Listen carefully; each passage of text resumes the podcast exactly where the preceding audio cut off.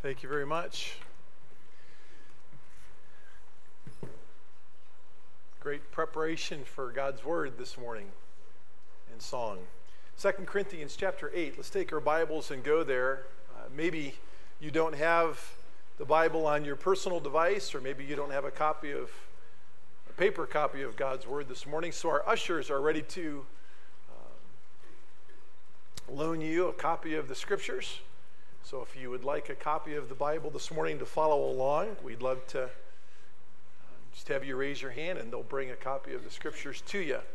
So keep your hands up high until they see you, and uh, we'll follow along. Second Corinthians, uh, Second Corinthians chapter 8. Jeff, maybe you could help us find a couple scriptures to hand out to these folks with their hands up. And um, they're on one of the shelves back there. There's a couple back there. Thanks, Jimmy. 2 Corinthians chapter 8. I think I saw a king here earlier too, I haven't seen for a while. Wherever you're seated, come see me, give me a hug. Um, lots of people I haven't seen for a while. I have both, both my two daughters in law in the service this morning.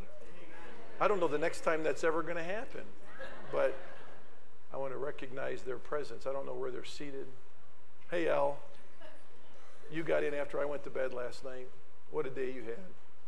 Bless your soul. She was supposed to be up early for the grad party yesterday. Poor soul. Should I even tell the story, Al? Will you still be my friend? Don't tell the story. Okay. she got here safely. And Abby, Abby and Caleb are here for their, well, probably their first service as a married couple, first morning service. So congratulations. You're welcome to stand, all three of you, so everyone can see. No, Abby would rather not. Go ahead. Go ahead. You're okay.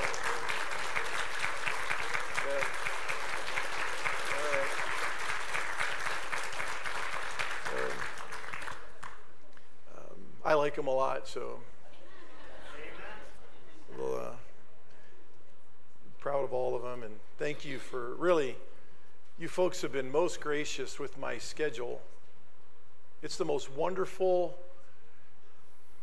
blessed, craziest summer of my life, and. Um, it's mostly over. But I appreciate your allowing me to be gone. And uh, but boy, don't don't the pastors that just preach on Sunday mornings? Isn't God just gifted them with the ability to communicate God's word?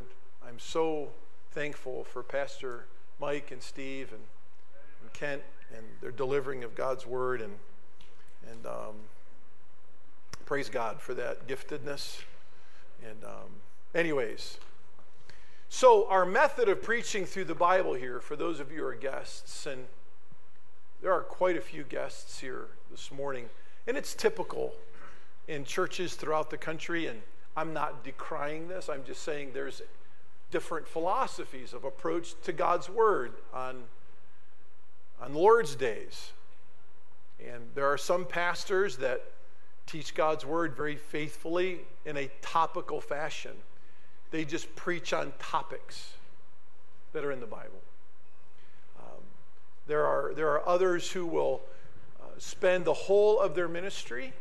Again, I'm not decrying this, it's just a philosophy on um, preaching mini series. Mini series. Um, three to maybe seven sermons on a topic or on a particular text of Scripture, on a theme.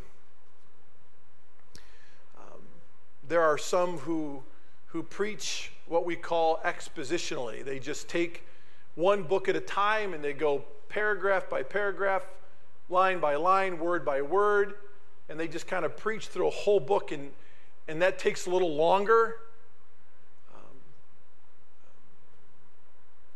It too is a, is a, is a way to, to approach God's word publicly with God's people. That's what we do here. And there are some churches that do all three topical, mini series, and expository. Um, I would say that we probably primarily do line by line, paragraph by paragraph, so forth and so on. And we will also touch on topics and do little mini series, I guess, but those are not the primary thing we do. So I say all that full circle back to you understanding where we're at in this book.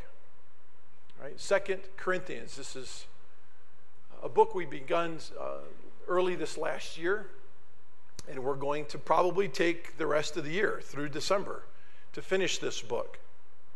We are right now in the second part of this second letter to the Corinthians. The first part was chapters 1 through 7. The second part is chapters 8 and 9. And then chapter 10 through the end of the book will be the third and the final section. In this second part, there's divisions in chapters 8 and 9. The first division of this second part we've already covered, and you can go back on our website and either watch those or listen to those sermons on our website. Okay? And the first section of this second portion of this second letter is verses 1 through 9. We're going to highlight a little bit of 8 and 9 again as we segue into verses 10 to 12 this morning. But really, the second portion of this second letter begins in verse 10. The second portion of this uh, second section of this second letter. A lot of twos. Trying to break it down for you. The second portion of the second section of the second letter begins in verse 10 of chapter 8. Okay? So now you know a little bit of a flavor of expository preaching. It's a little detailed. But you don't ever want to miss the truth of the text and the detail of the text. Right? So let me tell you exactly what's happening in chapters 8 and 9. So, for about a year, this church, the Corinthian church, has been distracted from one particular area of ministry that's pretty critical. Because they allowed a small portion of their church that didn't believe in the Lord Jesus Christ to dissuade them, to distract them from this biblical opportunity. And this biblical opportunity is part and parcel with what we would call worship. The Corinthians had really, as we'll find out later this morning, had stepped out and begun to model this virtue among all churches of their region. They did it first, but then they allowed this little group of people to distract them from the discipline of living out this virtue in the context of their worship. And Paul's just saying, you know what? Now that your hearts are right with me again, he wrote a first letter to kind of get them back in order. They're in order, they responded well. So the second letter is all about what do growing Christians do? How do they act? How do they live? How do they worship? Because now they're being helped by God again. Uh, they're being aided by God's grace to do the right thing the right way and he's saying, okay, why don't you just pick up what you started and that you stopped because of the influence of these false people. And this is what they started but stopped. They stopped caring for the needs of the people of God in their church and specifically other churches, in specific the Church of Jerusalem which where the New Testament church found its beginning, they stopped caring for the needs of those people. You say, well, so they stopped being philanthropic. They stopped being, you know, sharers for, for common good. No, it was, it was more than that. You see, when you have a true church of people, and when I say true church, these are not people that just bodies gathered in a building. The true church is not a building, and it's not just merely a body of people. True church are those that are called out by God and introduced to the person of the Lord Jesus Christ. And the true church are people that actually see their desperate need for the Lord Jesus Christ because they see their own fallenness and their own sinfulness as compared to his love and perfection. And they realize that Christ came to die for them and for the sins of the whole world, past, present, and future, and they're overwhelmed that a God, their creator, would send his son, Jesus Christ, to do such a thing so that they might have eternal life in Christ, so that they might know the joy of having soul rest. That's the true church. those who have turned from their sin and placed their faith alone in Jesus Christ for their eternal life and for their eternal security. So he's speaking now to the faithful people of Corinth, the true church at Corinth. And he's saying the true church cares for itself. They make sure that their needs are met, their physical needs, the material needs, for a purpose. It's not just doing social good. We care for each other because if we're not cared for by one another, then there will not be the physical existence of the church. So, therefore, its spiritual mission will be forsaken. The church must be cared for physically so it can spiritually pursue gospel progress. Is that simple enough to understand? Amen. You see that all over the book of Acts. Right? The church of Jerusalem was caring for itself. Just read Acts chapter, uh, my goodness, just read Acts and look at not only the, the, the, church of Jerusalem, but all the other churches that were spawned off of Jerusalem, and look at the interdependent way in which they cared for each other's needs. But they were doing it for a reason, because there were always going to be lost people out there that needed to hear the Lord Jesus Christ. And the church needed to be strong so it could do the mission of Christ together. So, this second portion of this second letter is just really about reteaching, reiterating, remediating the Corinthian people back to what they were doing, which was making sure that they were sharing, making sure that they were giving, so that the needs of the flock could be cared for, so that the gospel of God, the gospel of Christ, could be championed, could go forward. I think part of what happened what he's encouraging them to pick up and do here with the Church of Jerusalem is kind of like what our arch team just did in Wisconsin. They went out and cared for their needs. Now, why in the world would we care for a church in Wisconsin? Because we know that church loves the gospel. And we know that church spreads the gospel in their town. And they want to work with other churches in their state to spread the gospel. So we go help take care of their needs. If it's within our means to do that, we're going to do it by God's grace. That's just one simple practical application. There's all kinds of practical needs inside of our own flock that I know that you folks are caring for. You love each other really, really well. Right? Grace Church of Mentors, not Corinth. I don't think I've ever seen you stop giving for up to a year to care for one another's needs for the gospel's sake. You're well beyond that. But there's still things to learn here from Paul's letter to this church now that's revived in its desire to, to, to live for the Lord, particularly in this area of giving. So many, so many people, so many American Christians are absolutely disgruntled with church and with religion because church to them has always been about a spiritual leader or leaders in the church begging them for money in some kind of way. And often that begging for money was to be used for things that really weren't about gospel progress. And so when true believers began to give and they found out that it was being misdirected away from gospel progress and the care for the flock, they got disenfranchised because they didn't know who to trust. But that begging for giving never stopped. It just kept coming and coming and coming. I remember years ago in high school, I was reading Mark Twain, you know, Samuel Clemens. And he was recounting about going to church as a young boy and as a young man and always hearing the preacher beg for money. And he tired of it. So much so that when the plate passed by him, right, he found himself taking paper bills out of the plate instead of putting bills in the plate. He was pretty disgruntled. So I guess this is not a, a, new problem. I guess it's been happening for a long time.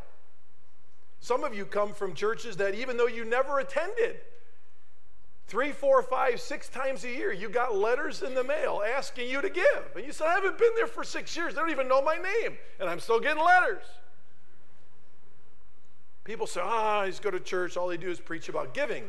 well, hopefully by now in this sermon, you know that's not the case here. Like I said two weeks ago, I haven't preached on giving unless the text demands that I do in a regular expositional process of preaching. So and it's not just on giving. You know what? I despise that as much as you guys do. I despise just giving for giving's sake. That's not biblical. That nauseates me like it nauseates you. I've sat through many a sermons in my lifetime where there's elongated pleas for giving. And the more the plea was there, the less I wanted to give. Right? And I get that. I understand. But when God's grace is operating and you understand sharing unto gospel progress within the context of the text that we're studying, it's actually quite motivating. It's actually quite liberating. It's actually quite an opportunity, right? That's done with joy because it's done with divine purpose. And it's something that God challenges all of our hearts to, to participate in uh, for sure. So let's go back to Romans 15 real quickly. Keep your fingers here, and let's go back a few pages to the Paul's letter to the Romans. I just want to highlight something here of the Macedonian motivation. The Macedonian motivation. Paul's using, he loved to use the example of the Macedonians, didn't he? Corinth and then Rome. Look at verse 22 of Romans chapter 15. He says, For this reason I have often been prevented from coming to you. Paul had written to the Romans, but he had never met them. But now, with no further place for me in these regions, and since I have had for many years a longing to come to you, whenever I go to Spain, for I hope to see you in passing, and to be helped on my way there by you. When I have first enjoyed your company for a while. But now I am going to Jerusalem serving the saints. For Macedonia, there's that region that's comprised of what we know to be at least the Thessalonian church, the Philippian church, and the Berean church. For Macedonia and Achaia have been pleased to make a contribution for the poor among the saints of Jerusalem. They've been pleased. What I find fascinating about the order here is the Macedonians, if you look at cross reference in the margin of your Bible here, 1 Thessalonians chapter 1, right, verses 1 through 7.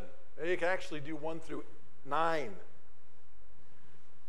The, the Thessalonian testimony was so powerful that you'll see there that their testimony had influence also in Achaia we find here they were pleased to make a contribution to the poor in Jerusalem. Verse 27 yes, they were pleased to do so, and they are indebted to them. For if the Gentiles have shared in their spiritual things, they are indebted to minister to them in the material things. There it is. There's the care for the sheep for spiritual reasons, for eternal cause. From Jerusalem came what? From Jerusalem came the true gospel of Jesus Christ. Correct? Because of that, the, the Macedonian churches understood spiritual inside transformation, because that's what Jesus does by the power of the Holy Spirit. He changes you inside, He changes the way you live. So from Jerusalem came the gospel message to these churches, and they were changed, and that spiritual change wants to be taken to the Achaeas and then to other, uh, other regions out beyond that. There, there, there, needs to be a ripple effect, a ripple gospel effect for anyone who's truly understood the gospel. Their passion is to make sure they're taking the gospel to the next people and to the next people and to the next people. But here, the Macedonians, because they were benefited by the Jerusalem message of the gospel, now that Jerusalem's poor, and without food, clothing, and shelter, they want to do what? They want to share with them resources. because they're indebted to them, caring for the flock for the progress of the gospel. Caring for the flock for the progress of the gospel. Okay. So, we'll go back to 2 Corinthians chapter 8. And we're pleased, as you know, to have three different models of what proper sharing really is. Obviously, we have the model of Christ in the text. We'll reread that here in just a moment. We had the Macedonian model.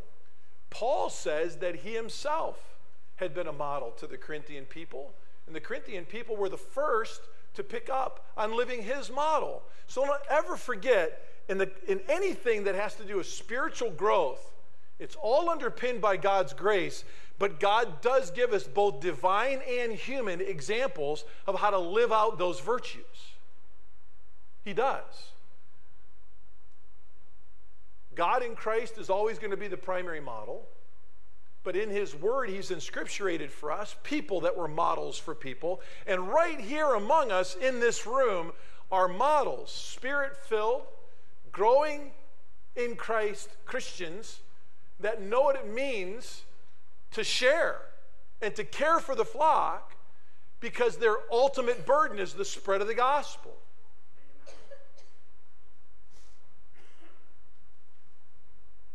You know, num- one of the number one, and it's not a pushback, I don't know what it is, I- will call it a pushback. One of the number one pushbacks to uh, encouraging any flock to shepherd each other in the Word of God, to mentor each other in the Word of God, to model Christ likeness for one another, is that I don't believe in hierarchical discipleship. I don't believe that, you know, there's anyone in the church that should model for me that which I ought to do. Because that's leaning more towards a performance based Christianity. And can I tell you that that's what Paul's doing here then is really performance based Christianity. But it's not. Why would he exalt himself as a model? Why would he exalt Titus as a model? Why would he exalt the Macedonian churches as a model? He only does that secondary to the model of Jesus Christ. And he wants to make the understanding of Christ's likeness not just audible, but also visual. He actually gives us people that actually might be farther along in their spiritual growth on the matter than we. Huh, imagine that. Paul always has that Philippians 3 mindset.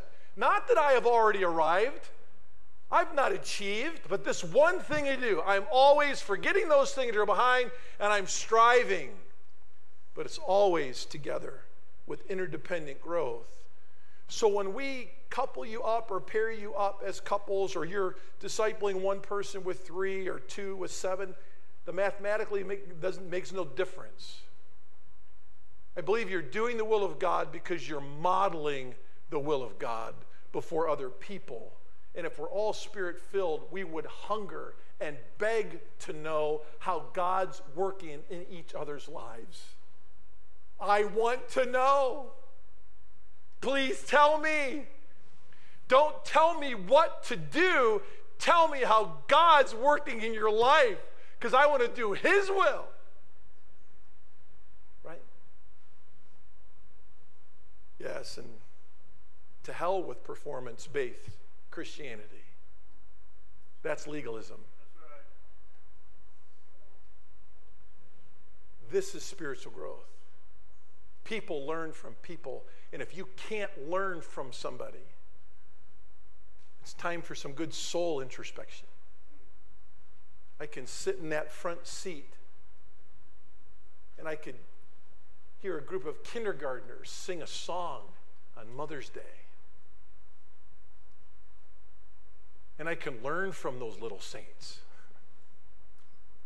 There's something to learn from each of us. And that's what Paul's doing here. The list is clear.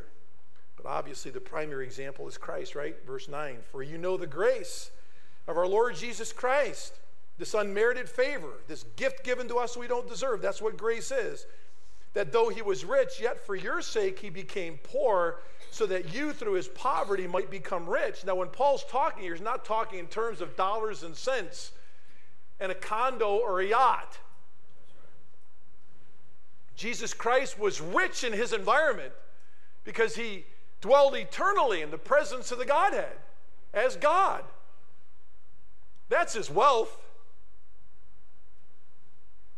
And he made himself of no reputation. That was his poverty. He made himself like as unto a man.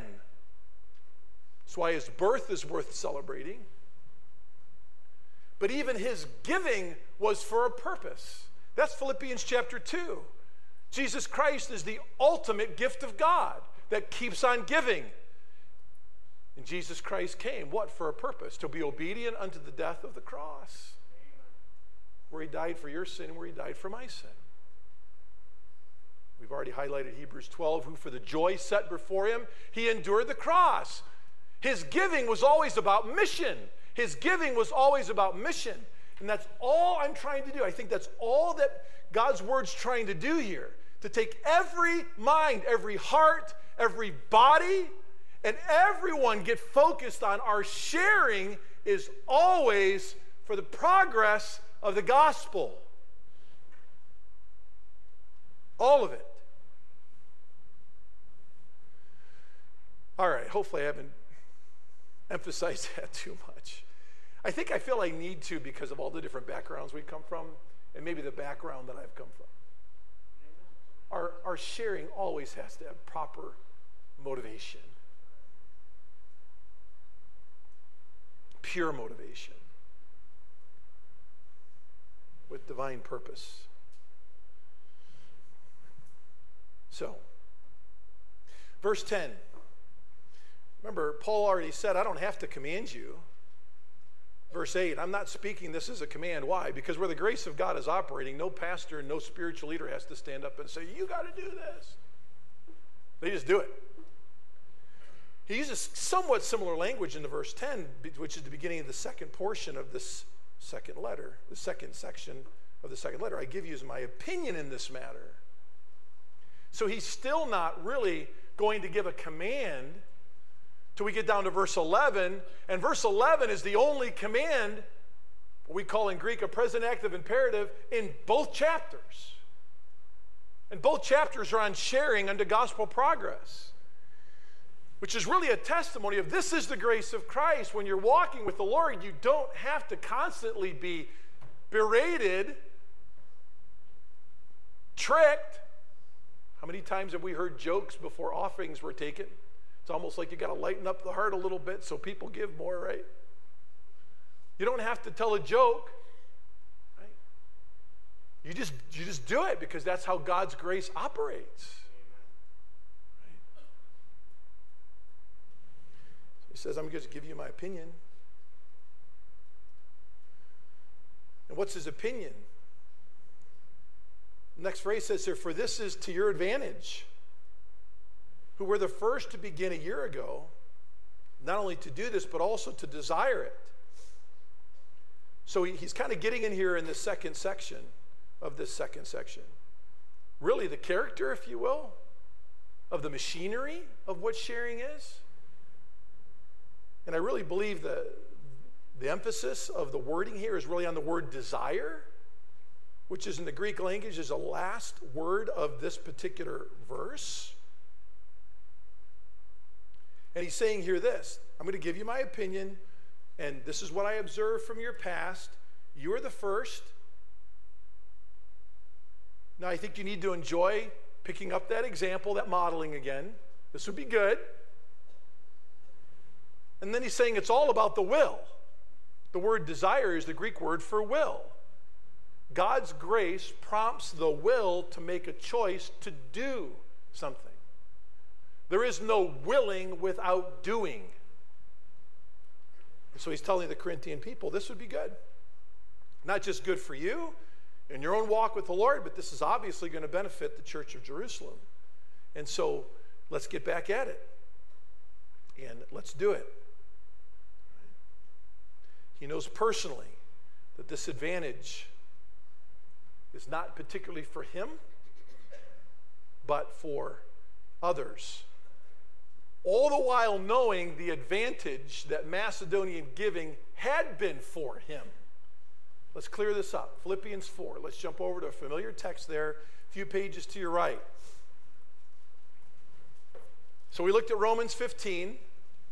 And the model of the Macedonian churches was a model for Rome. In passing to the Roman church, it's a model for Corinth.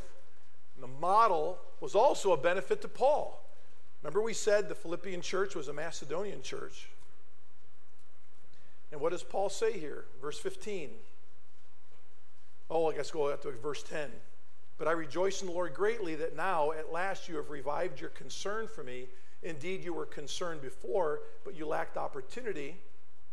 Now that not that I speak from want, for I have learned to be content in whatever circumstance I am. I know how to get along with humble means, and I also know how to live in prosperity. And in any and every circumstance, I have learned the secret of being filled and going hungry, both of having abundance and suffering need. I can do all things through Christ who strengthens me. Nevertheless, you have done well to share, to give. It's the Greek word koinonia, to partner with me in my affliction. When I was destitute, the Philippian church was even given to Paul. Why? Because Paul was an evangelist, and he was always about, again, the mission, the spread of the gospel, and we'll keep it certainly that simple. And again, the Philippian church was Macedonian church. Whenever we see these churches, they're just modeling, sharing to the saints for the progress of the gospel, and it's actually quite beautiful. Paul's words here are clear. His advantage is God's advantage, and God's advantage is the Philippians' advantage, and therefore likewise for the Corinthians. God's grace never allows any faithful sharer to suffer living life without their needs being met. And often He allows us to live well beyond our means, and that's everybody in the auditorium this morning. Because remember, we established that clearly several weeks back. There are no Macedonians in our midst. And there's some people who are struggling in our midst. Remember, we said the Macedonian struggle was a struggle of all struggles. And remember, Paul highlighted here that Jerusalem was even struggling more than Macedonian churches. So they're hurting, hurting, hurting. But as God's people are compelled by grace to encourage each other, to care for each other, it's all for the spread of the gospel. And the Corinthians knew this. And now they're just getting reacquainted with it text goes on to say who were the first to begin a year ago. They were the, they were the trendsetters. Just get back to it. But also to desire to do it. God's grace compels that will. Here's a couple key factors of character or integrity in the machinery of you um, honoring God's will uh, in this regard. You must be first willing and they were. They picked up and they got going again. They got going again. Go back down to verse 11. This is just an addendum to what we learned in verse 10 because verse 11 gives us another point in relationship to giving with integrity and character. Verse 11, uh, but now finish doing it also so that just as there was the readiness to desire it, so there may also be a completion of it by your ability. There's that emphasis on desire again. The two usages of the word here teach us three things. Two usages of the word ready or, or will, the Greek word thelos, teach us two things, three things. Spirit filled saints don't need to be begged to give. We've already established that. Their willingness stems from their growth in grace. We've already established that. And their desire can be renewed. Their desire can be renewed. In other words, it can be lost, but it can be renewed by God's grace when they consider the layers of models that God's given them right in the text. They're going to be okay. So, any excuse for not participating in sharing is kind of um, taken off the dry erase board. It's kind of kind of removed. That if the Macedonians can share, then anyone can share. The I can't afford it or I don't have anything to offer, that kind of language just kind of disappears like vapor. I have a friend in a Middle Eastern country, and they take an offering every morning among their 30 people. And they use just wicker baskets, pass it row to row. And uh, often the ladies will carry the offering in their aprons to church. And they'll reach in and they'll put three eggs in the basket. Another lady will reach in and a handful of rice and they'll put it in the basket. That's all they got. That's all they got. Those are Macedonian people. And Paul's saying there are examples, with Christ being our ultimate example. So, the character and channeled energy of sharing in gospel progress is an advantage to the believer. It's prioritized, it's to be a matter of willingness, and it's to be finished. Verse 11, we already read that. It's to be completed. But now, finish doing it also. And by the way, this is that only imperative in these two chapters. It's the only command. He doesn't have to command to give, he's commanding them to complete what they started.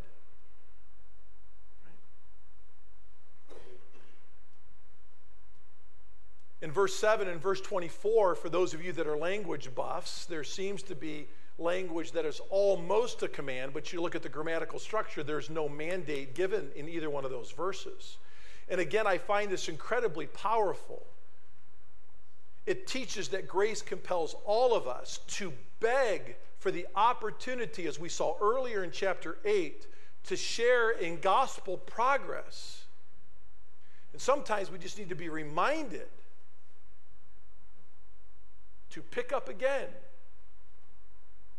by God's grace that will to share because in the willing is the doing. You can't pull the two apart. It's just a natural, supernatural desire.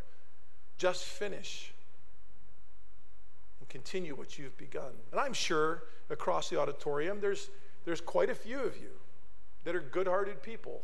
You're walking with the Lord. Maybe when you were walking with the Lord before, you shared well, Maybe you walked away for a little bit, stopped sharing, and since you started walking with the Lord again, you just haven't gotten back in that process of sharing. I think that's common.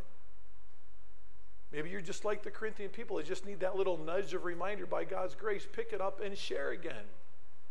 You're going to be okay. You might have come in with a whole new slew of rationale as to why you can't afford to, you can't, you can't, you can't. And you have to remember God's going to supply all your needs according to his riches in Christ Jesus. You don't have to worry about that, but remember why you're sharing. The why of God's grace is the motivation to share. And the why is that the saddest reality in the world today is that people are dying and going to hell today. That's the saddest reality in the world. The saddest reality of the world today is that people all over the world are being taught that their greatest need is food, clothing, shelter, reliable transportation, a job, a degree. No. God says their greatest need is forgiveness of their sin. And that's only something God can change. Man can't influence that. The why of grace then becomes the will of grace and the doing of grace, and that's eternal mission.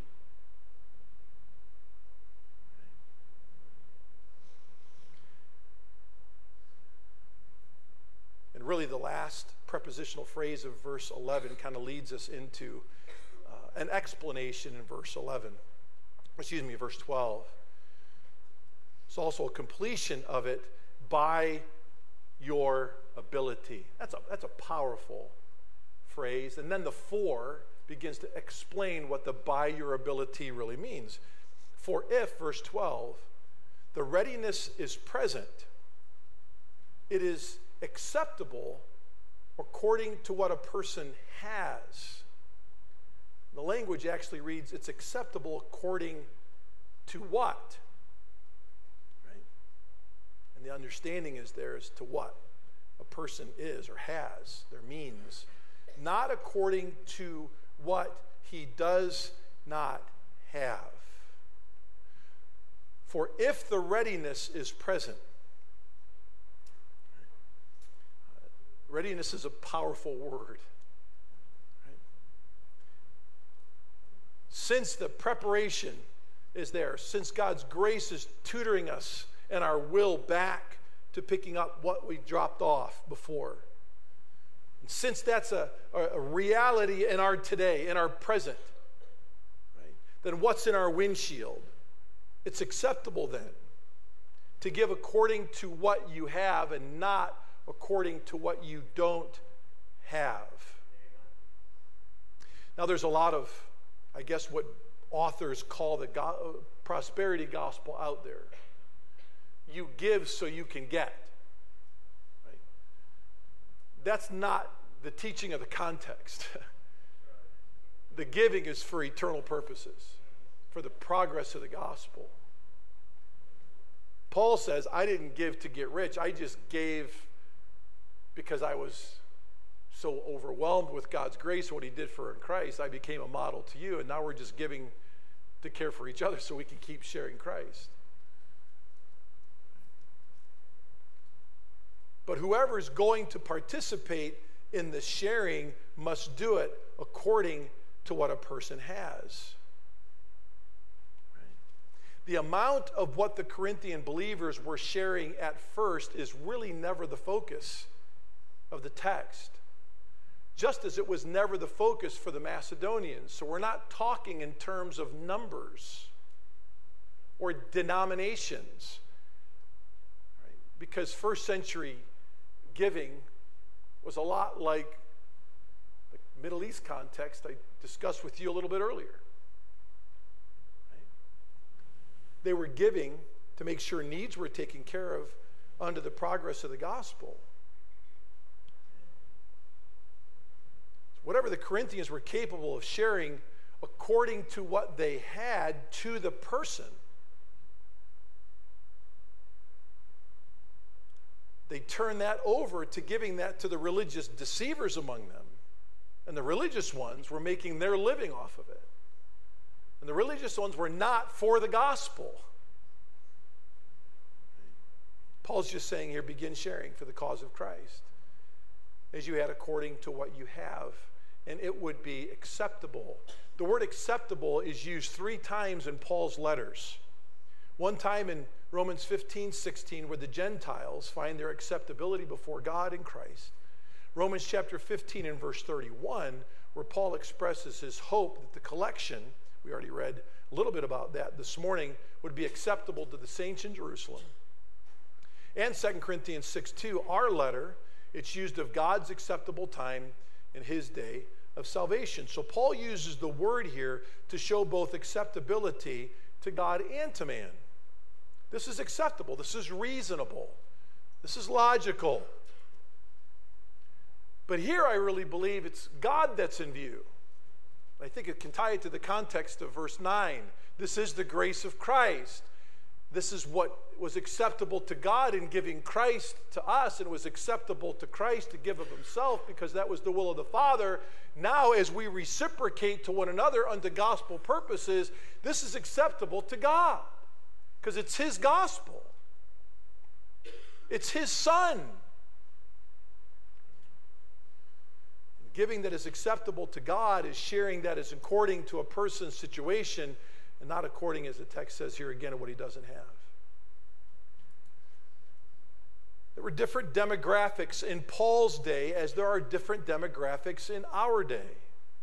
Giving with character, sharing with character, means that we do according to what we have, not merely what we don't have. So, in other words, if there was a millionaire among us, and I'm pretty certain there's probably not, if there was a millionaire among us, and he gives $100 to the cause of Christ a week, that's $4,800 a year. There's a person that makes $40,000 a year and gives the same, that's a little bit different sacrifice, right? So you say the text isn't talking about numbers. So why'd you use an illustration of numbers? For this reason. The text says to give according to what you have, not to give out of what you have. There's no numbers involved here. All we know is that grace is compelling the believer to share for the progress of the gospel. There's some in here who have more, and there's some in here who have less. And what does grace teach each of us to do? To give according to, not to give out of. Right? We'll just let the Holy Spirit allow you to wrestle with that in your own heart. Because really, we're going to find out later in chapter 9 that this really is a matter of your heart. As a man purposes in his heart, so let him give. But we can't go there without going through the progress the process of the text. We would say the millionaire is giving out of their possessions, and the other is giving according to what they have. As I said weeks ago, it's really hard for me even to wrap my mind about what sacrificial, joyful giving is because I've never lived in a Macedonian context.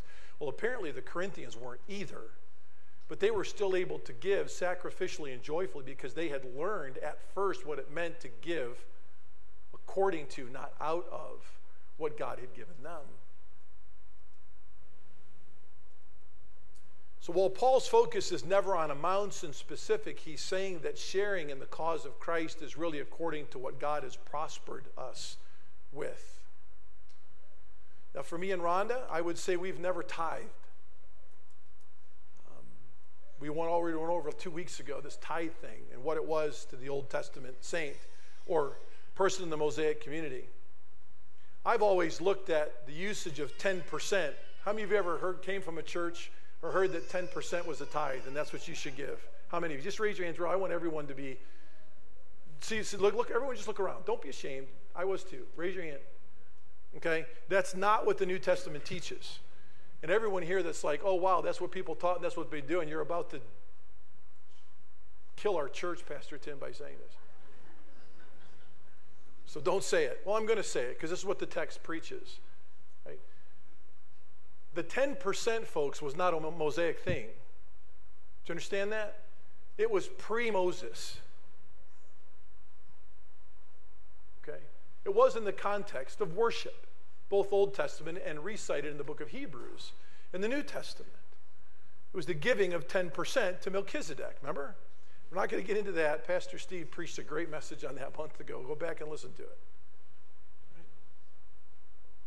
So to me, that 10% was never a Mosaic thing. We talked about last week, that was a 25% annualized tithe, which was a tax in the Mosaic community.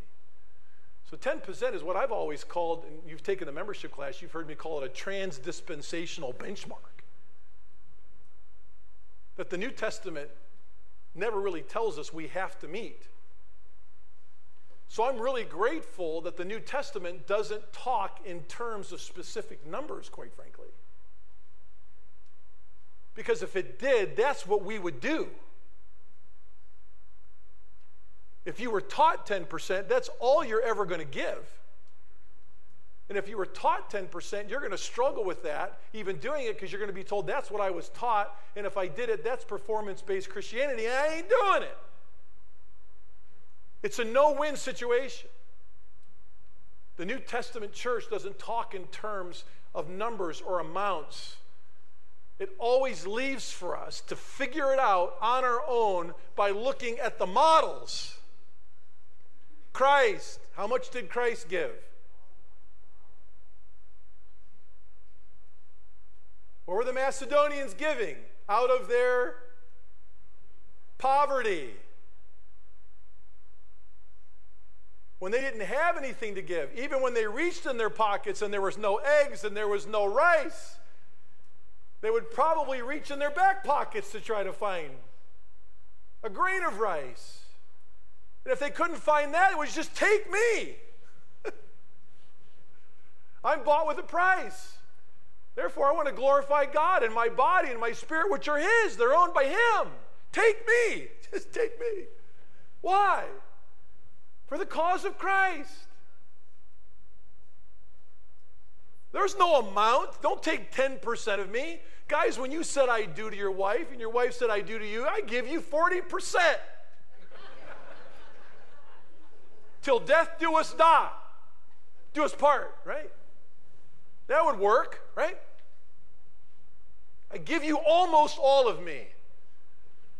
How many love ballads would just be destroyed that have been composed and sung? Right? All of me to all of you. Even the world gets that. I'm so glad the New Testament doesn't talk in terms of 10%. So minimal.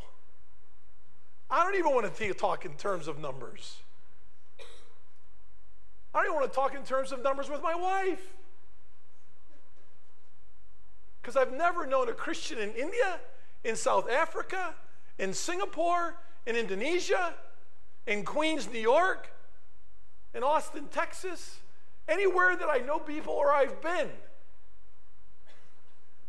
that is governed by the Spirit, that is compelled by grace to talk in terms of numbers. They just beg to give. They just beg to give. They beg, and they have nothing.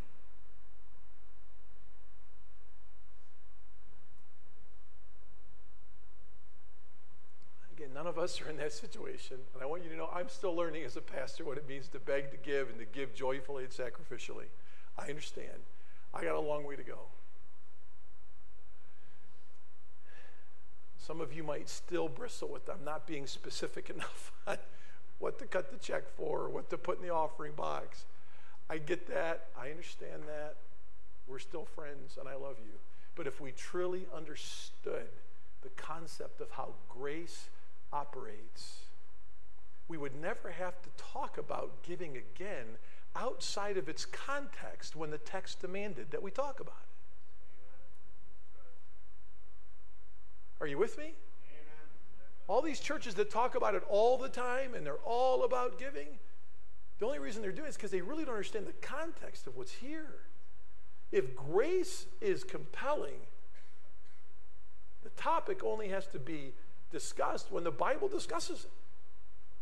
Because you're just the rest of the time growing and begging. How can I? How can we get the gospel out there more? How can we take care of the flocks so they're cared for so that we can work together to get the gospel out there? That's all we want to talk about. As we said last week, compared to those list of virtues in verse 7, right? Giving is talked about in concert with these other things that God's grace grows us. It just becomes actually a, quite an easy conversation when God's grace is involved. And when God's grace is not involved, it's a very difficult conversation to have. And I get that too. Okay.